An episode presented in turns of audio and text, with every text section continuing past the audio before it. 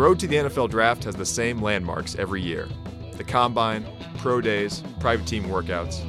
But still, no two prospects take the exact same path to draft night. I'm Eric Single, and over the next month, Sports Illustrated's team of reporters will take you inside the 2017 NFL Draft through the eyes of some of this year's most fascinating prospects. A top 10 hopeful with a first round pedigree. I want to make history, man. Sean Taylor and, and Eric Berry, they went number five, and they were the highest safeties ever. A hulking lineman trying to prove he has the discipline to drop weight. There's people who eat themselves out of the NFL, and that will not be me a foreign import who has scouts buzzing even as he continues to drill down the basics of the game. I'm writing this letter to you today because I'm from England and I moved here two years ago. And a former walk-on who turned out to be much more than meets the eye. A little bit more of a songwriter than a singer. I want to develop both of those skills in my life.